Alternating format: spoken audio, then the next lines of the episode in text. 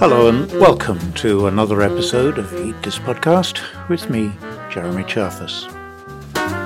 I've talked a bit on the show in the past about the domestication of our major crops, but not about how wild animals became tame livestock.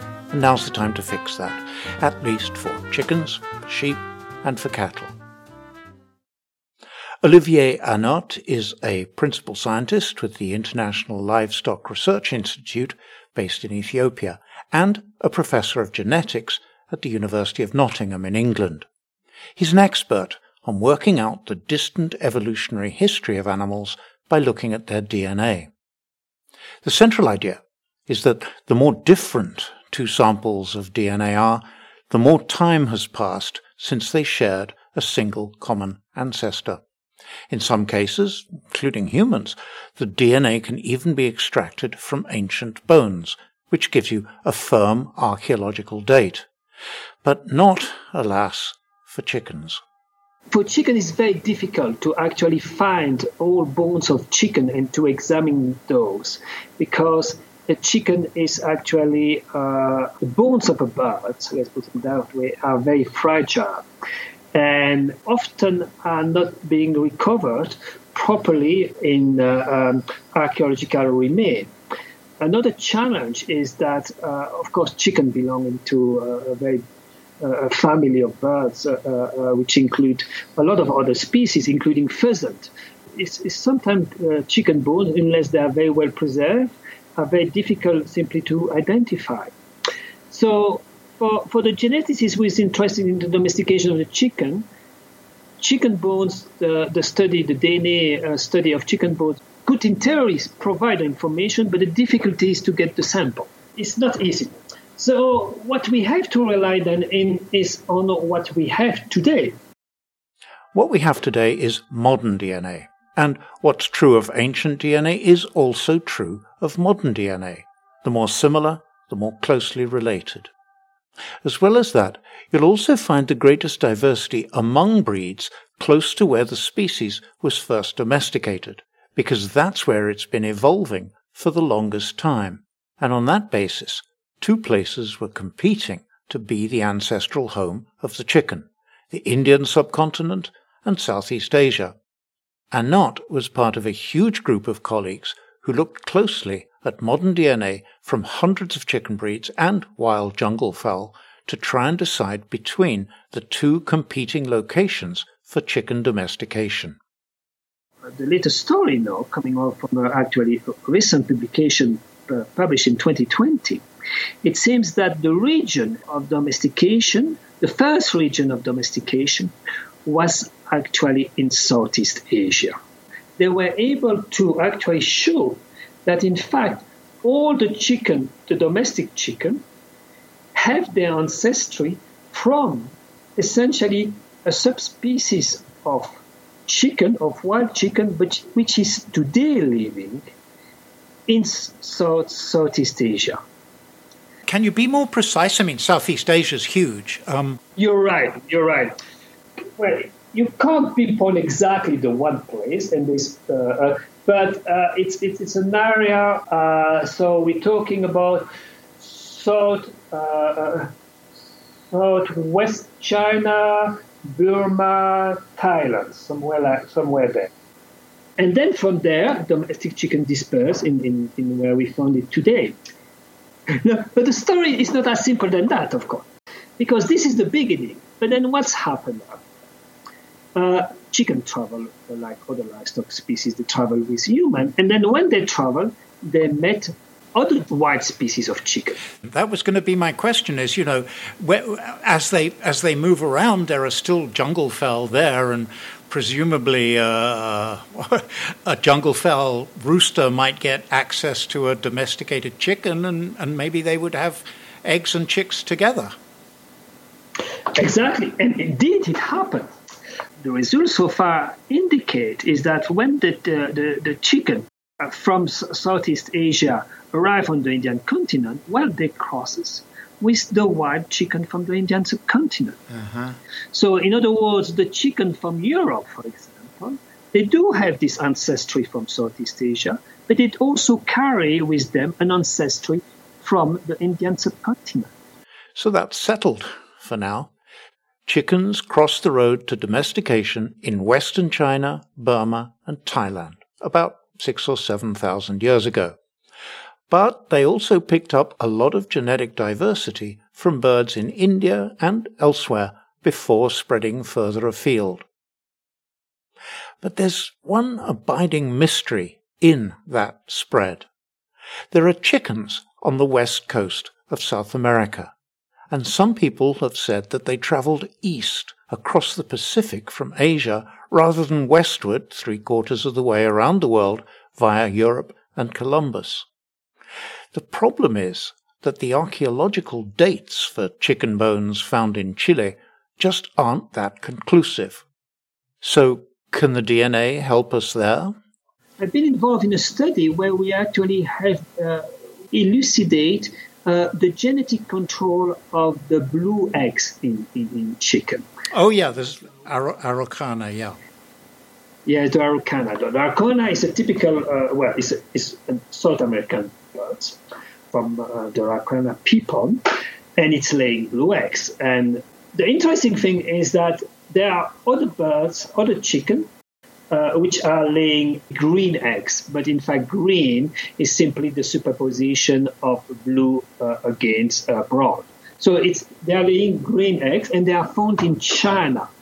So if we could show that actually the genetic control of these uh, uh, phenotypes is identical between the birds of Asia and the birds of America, uh, maybe we have here we will have here an argument that indeed they could have been introduced, the South American one from uh, Asia. So we investigate that, and while we did identify the genetic controller, and we did identify that uh, it's uh, the, the, same uh, uh, gene which is most likely involved in both cases, it's not the same mutation.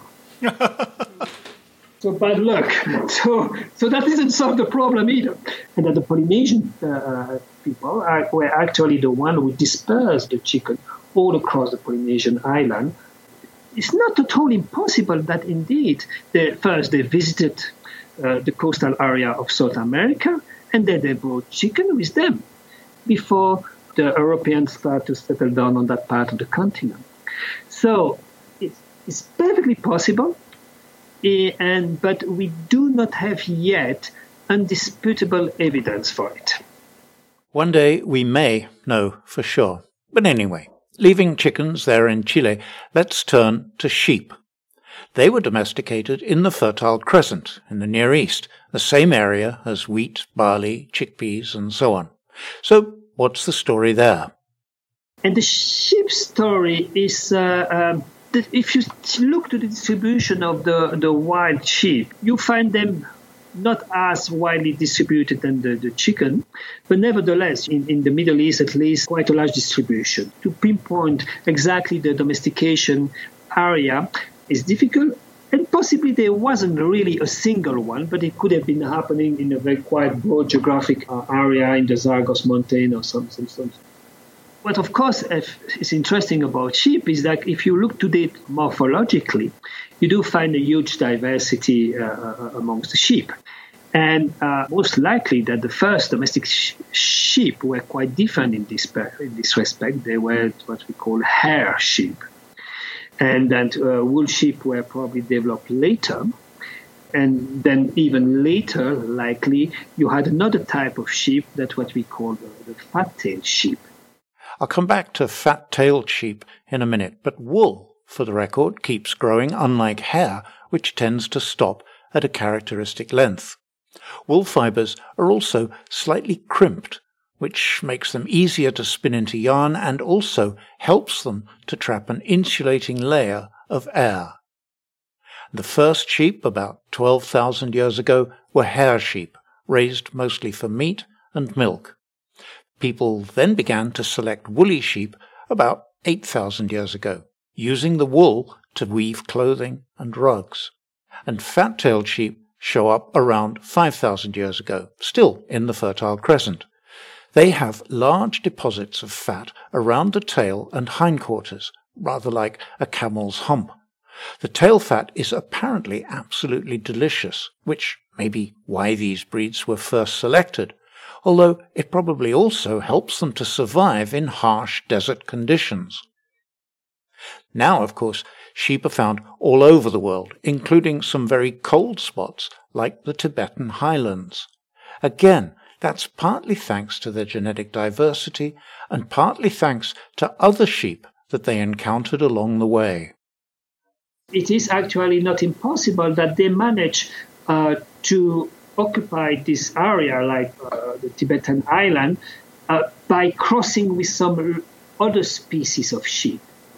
As in chicken, you do have several uh, species of sheep, and the crossing of these sheep, uh, of the domestic sheep from the Near East, with some local or wild species of sheep, may have brought diversity, which at the end uh, have made them more adaptable. And it's crossing that underpins our final example of livestock domestication cattle. Unlike chicken, where there was probably a single domestication event, and sheep, where there may have been many, but they all took place in roughly the same area, cattle were different. In the case of cattle, we do have at least two main centers of domestication. One center of domestication was in the Near East, and this is where our taurine cattle come from, the cattle without a hump.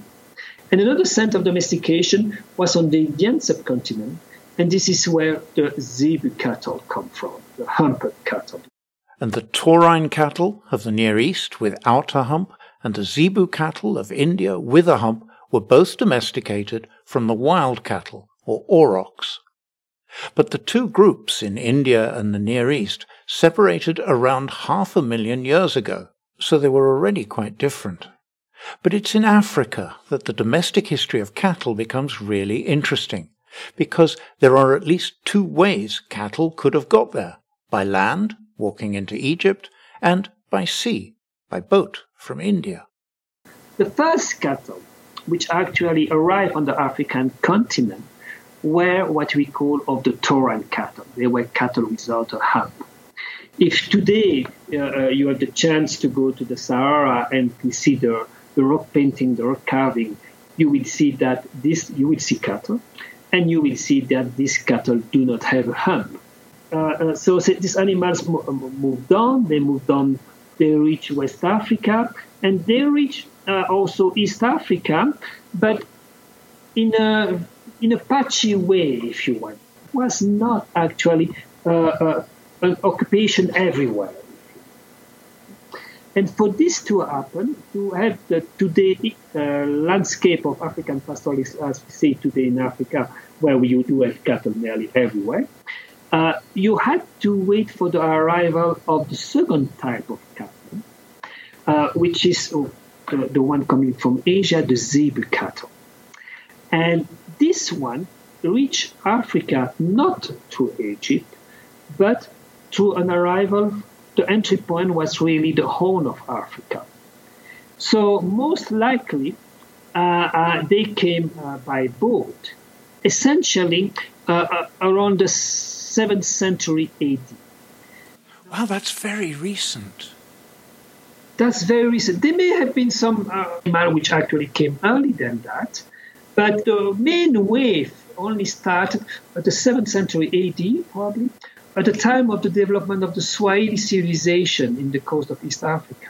What we know and recently discovered, which will be published later, is that in fact, uh, probably 1,000 years ago, that there has been uh, intensive crossing between this Asian zebu cattle and African taurine and you had a cross between an animal from the Near East with an animal from the Indian subcontinent. And of course, if you look the geographic position of India, it's actually much more southern uh, uh, than the Near East. And so the cattle from India, when they came to Africa, what they did, they brought with them already adaptation for a much hotter, warmer, and tropical climate, if you want than the cattle from the Near East. And that, the mix, the combination of the two, the combination from the African taurine, who, being the first one on the African continent, had more time to adapt to the local African disease. With the zebu from Asia, which brought with them the adaptation to a much hotter and, uh, and sometimes drier environment. The combination of the two, the cross, allowed then this animal to occupy new land on the African continent. This crossing explained uh, the present day success of African pastoralists in nearly every corner of the continent. When you think of this, you think of, of nomadic people essentially walking around with their cattle. Those cattle are a cross between the taurine cattle from the Near East and the, the zebu cattle from India. And it's the cross itself that makes them so good at, at, at this sort of pastoralism. Exactly. That's what we, we, we, we, we have discovered. That's quite a recent discovery. But Olivia, this is uh, only a thousand years ago, even with artificial selection. Um, you have this idea, I have this idea that it, it's, it's so slow, and yet what you seem to be saying is that um, these cattle, after they started crossing them effectively, they, they really took over. You're right in your observation. It, it actually happened very quickly. No, you have to ask yourself why. The reason why it happened very quickly is because the animal which crosses had evolved the right adaptation before they arrive. You know what I mean? In other words, what nature did is actually selected already present useful diversity. And only what you had to do, you didn't have to invent anything de novo. What you had to do is to put the piece of the puzzle in the right place, if you want. If you don't have the right piece of the puzzle of the right place, you basically don't survive. it's selection, okay? And if you are not fit, well, you will not survive, you will not reproduce. So at the end, only a few uh, will actually have the right combination, and they are the ones who are going to take over. So then the question is with these breeds that you see around the world, like the black and white Holstein cows or um, some of the chicken breeds that are very intensively selected, where they're almost genetically uniform, is there a danger then that, that they could be vulnerable to, to changes in the environment, or will we always be able to, to protect them? Yes, there is a danger that actually we arrive to a dead hand in terms of adaptability. And the reason is very simple. If you put an animal in, a, in, in an environment uh, like Africa and, and even in, in, in, in, Europe in the past, human selection, but also uh, climatic selection, uh, uh disease, and so on, were all part of the same package. Uh, when it's part of the same package, well, uh, you have to be good on everything. You do maintain diversity for everything to a certain level. When you have in mind only a single goal in mind. You want to improve milk production and so on. And you decide that all the other traits, like disease resistance, climatic resistance, or even fertility, you decide that you will handle that through management. Okay. You, you only concentrate genetically on one trait, you obviously lose the other genetics, which would have made you uh, adaptable and you make survive in a less managed or unmanaged environment. So the Holstein Friesian produce well, they produce a lot, but in a completely artificial management system. So this animal, when you airlift it in an African context, they don't survive unless you bring with you the management system of Europe. And this is not sustainable. If we think about now the future, and I think it's very important to think about uh, uh the future, we, you know, we are facing a, a, an environmental crisis with the, the COVID-19. Uh, but, but the environmental crises are not just the COVID-19. The environmental crisis are climatic change. Uh, the environmental crisis that we have to, to face is also to feed uh, uh, an increasing population. But we have to do all of that sustainably. Whatever direction we decide to take for society, it has to be a sustainable direction. And this is where diversity come into play again. Now, if you you think about know, the diversity found in, in African livestock, what do you have? You do have animals which actually may not be as good in terms of producing food, uh, in terms of quantity, uh, meat, eggs, or actually milk, than the, the breeds from the commercial sector. But these animals survive with a minimum input. They survive, they reproduce, and they actually, uh, in a certain sense, fulfill the needs of the people for, for, for centuries. So, what, what, what's the solution here? Well, the solution in terms of cattle is basically against crossing, in fact. In the past, what has made successful and what has allowed cattle pastoralism to uh, disperse and to, uh, to, occupy a large portion of the African continent was this crossbreeding with Taurine and Zebu. For the future, what are we going to address this issue of producing more food and in a sustainable way? It will most likely be the same. We are able now to cross, if you want, this today African cattle with this exotic commercial breed. And the two together, which probably will be the solution for the future for the African continent. Olivier Hanotte of the International Livestock Research Institute and Nottingham University. I do think this kind of research using modern DNA to peer back in time sometimes borders on the magical. But as we heard at the end there, it also offers powerful insights into a more sustainable future for African cattle as a source of valuable protein and nutrition to a rapidly growing population. I'll put links to some of the more recent academic papers in the show notes, along with one to a fascinating and lively discussion about fat tailed sheep from some old friends of the podcast. And that will all be at eatthispodcast.com, where you can also leave a comment, search the archives, and sign up to become one of the show's supporters. You can also drop me a line, jeremy at eatthispodcast.com, and follow me on Twitter at eatpodcast and Instagram too, at eatthispodcast. For now, though, from me, Jeremy Cherfas, and Eat This Podcast, goodbye, and thanks for listening.